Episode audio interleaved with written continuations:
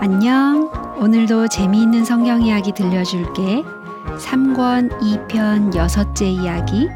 요단강을 건너감.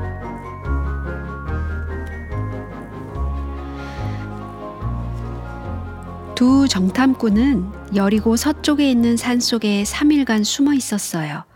그 후에 그들은 요단강을 건너서 이스라엘 진영으로 돌아왔어요. 여호수아가 기다리고 있었어요. 그들은 라합의 말을 되풀이하여 그에게 보고했어요. 그 땅의, 그 땅의 모든, 거민이, 거민이 우리 앞에서, 우리 앞에서 간담이 높더이다. 여호수아는 지도자들을 불러서 두 정탐꾼의 보고를 말해준 후 공격할 때가 왔다고 했어요. 그리고 그는 그들에게 진영을 두루 다니면서 사람들에게 양식을 준비하고 떠날 준비를 갖추라고 했어요. 왜냐하면 3일 안에 요단강을 건널 것이었으니까요. 와, 이 소식을 들은 백성들이 얼마나 흥분했을까요? 그 긴 세월 동안 기다리고 기다렸던 순간이 드디어 다가온 것이었어요. 이제 3일만 지나면 가나안에 도착하는 거예요. 돌아오는 안식일은 젖과 꿀이 흐르는 그 땅에서 보내게 될 거예요. 너무나 좋아서 믿어지지 않을 정도였어요. 그런데 한 가지 문제는 요단강이었어요. 홍수 때였기 때문에 요단강에 물이 넘쳐서 강 넓이만도 거의 2km나 되었거든요. 그런데다 양쪽 강가에는 수렁이 있었어요.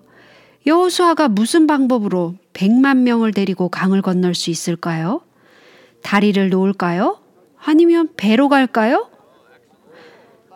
3일이 눈 깜짝할 새에 지나갔어요.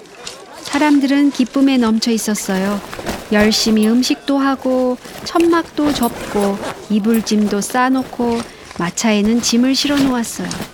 그러나 그때까지도 다리를 놓거나 배를 만드는 일은 할 생각도 안 하는 것이었어요.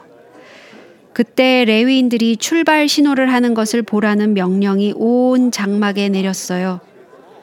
너희는 레위 사람 제사장들이 너희 하나님 여호와의 언약궤 매는 것을 보거든 너희 곳을 떠나 그 뒤를 좇으라. 여호수아의 명령이었어요. 사람들은 지난 몇 주일간 성막이 서 있던 이스라엘 진영 한가운데로 눈을 돌렸어요. 성막의 모습은 더 이상 그곳에 보이지 않았어요. 이미 금을 입힌 나무판들은 따로 떼어졌고 아름다운 휘장은 조심스레 접혀 있었고 성전 기구들도 모두 쌓여 있었어요. 레위인들은 그들에게 맡겨진 귀중한 짐을 메고 여호수아의 출발 명령을 기다리며 그 주위에 서 있었어요. 그렇지만 아직도 그들 앞에는 깊고 물살이 센 넓은 요단강이 놓여 있었어요. 도대체 여호수아는 요단강을 어떻게 하려는 것일까요? 그런데 행군을 시작하기 전날 그는 백성들에게 말했어요. 너희는 스스로 성결케 하라. 여호와께서 내일 너희 가운데 기사를 행하시리라. 흥분은 더욱 커졌어요. 전에도 여호와께서는 그들을 위하여 기사를 행해 오셨어요. 이제 그분께서는 무슨 일을 하시려는 것일까요? 그 마지막 밤은 기도의 밤이었어요. 아버지와 어머니, 모든 소년, 소녀들은 하나님께 새롭게 마음을 바쳤고 그들의 죄를 용서받기 위해 기도했어요. 그들은 하나님께서 가까이 오실 때를 위하여 준비하기를 원했어요. 이튿날 아침 일찍 여호수아는 백성들을 한데 모으고 말했어요.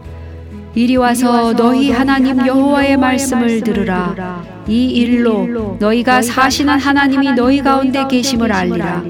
보라 온 땅에 주의 언약궤가 너희 앞서 요단으로 들어가나니 온 땅에 주 여호와의 궤를 맨 제사장들의 발바닥이 요단물을 밟고 멈추면 요단물 곧 위에서부터 흘러내리던 물이 끊어지고 쌓여 서리라. 그 말을 듣던 백성들은 너무 감격하여 기쁨을 감추지 못하는 것 같았어요. 우리도 우리 조상들이 홍해를 건넌 것처럼 요단강을 건넌다는 겁니까? 그들은 서로 물어보았어요. 드디어 괴를 맨 제사장들이 강을 향하여 비스듬한 언덕길을 걸어 나갔어요. 사람들은 모두 숨을 죽였어요. 수많은 어린이들은 어떤 일이 벌어질는지 더 자세히 보고 싶어서 발뒤꿈치를 들고 서 있었어요. 제사장들은 점점 더 가까이 물가에 이르렀어요. 강물은 여전히 거세게 출렁이며 흘러가고 있었어요. 점점 더 가까이 왔어요. 아무 일도 일어나지 않았어요. 제사장들이 곧장 물속으로 걸어 들어갈까요? 그렇지 않으면 여호수아가 그들에게 멈추라고 말할까요? 점점 더 가까워졌어요. 이제 몇 발자국 남지 않았어요. 다섯 발자국, 네 발자국, 세 발자국, 두 발자국, 한 발자국. 헉! 보세요. 발이 드디어 물에 닿았어요. 갑자기 이상한 일이 생겼어요. 어느새 물이 5m, 10m, 20m, 30m 멀리 물러서는 것이 아니겠어요? 강 건너편까지 마른 땅이 드러난 것 같이 보였어요. 어디로 보나 물길하고는 없는 듯 했어요. 어떻게 된 일인지 강물은 기적적으로 막혀서 더 이상 흐르지 않게 되었어요. 제사장들은 계속 나아갔어요. 여호수아의 명령에 따라 물이 다시 넘칠지도 모르는 매우 위험한 강 한복판에서 그들은 가만히 서 있었어요. 백성들은 서 있는 제사장들을 바라보면서 강을 건너기 시작했어요. 있는 힘을 다하여 마차와 짐승들을 몰면서 때를 지어 부지런히 강을 건넜어요. 성벽에서 이 광경을 바라보고 있던 여리고 사람들은 무서워서 아무 말도 하지 못했어요. 이런 일은 한 번도 본 적이 없었거든요. 여리고 사람들이 아니라도 아마 마찬가지였을 거예요. 마지막 사람이 강을 건너기까지는 꽤 여러 시간이 걸렸어요. 이제 여호수아는 언약궤를 맨 제사장들에게 요단강 한복판에서 올라오라는 기별을 보냈어요. 그들은 요단강을 건너 기쁨으로 올라왔어요. 그들이 강둑에 도착하기가 무섭게 멀리서 강물이 요란하게 합쳐지는 소리가 들려왔어요. 조금 전에 그들이 서 있던 곳에는 이미 강물이 출렁거리고 있었어요. 사람들은 놀라며 물을 쳐다보았어요. 정말 믿어지지 않는 일이었어요. 강물이 전과 같이 흘러넘치고 있는 게 아니겠어요? 백만이 넘는 사람들이 배도 다리도 없이 그 강을 건너온 것이었어요. 이것이 바로 하나님께서 약속하셨던 이적이었어요. 여호수아는 이 놀라운 이적을 잊어버리지 않도록 하고자 각 지파에서 한 명씩 열두 사람을 시켜 요단강에서 큰 돌 열두 개를 가져오게 했어요. 그는 이 놀라운 사건을 기념하기 위해서 그 돌들을 쌓아 올렸어요. 후일에 너희 자손이 그 아비에게 묻기를 이 돌은 무슨 뜻이냐 하거든.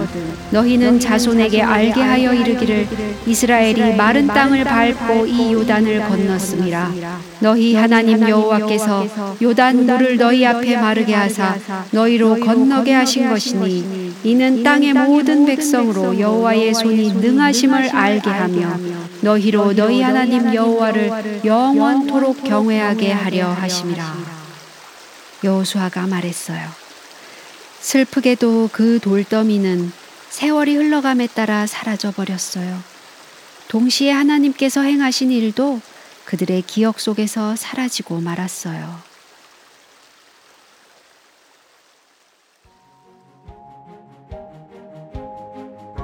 오늘 이야기는 여기까지야. 다음에 또 재미있는 성경 이야기 들려줄게. 안녕.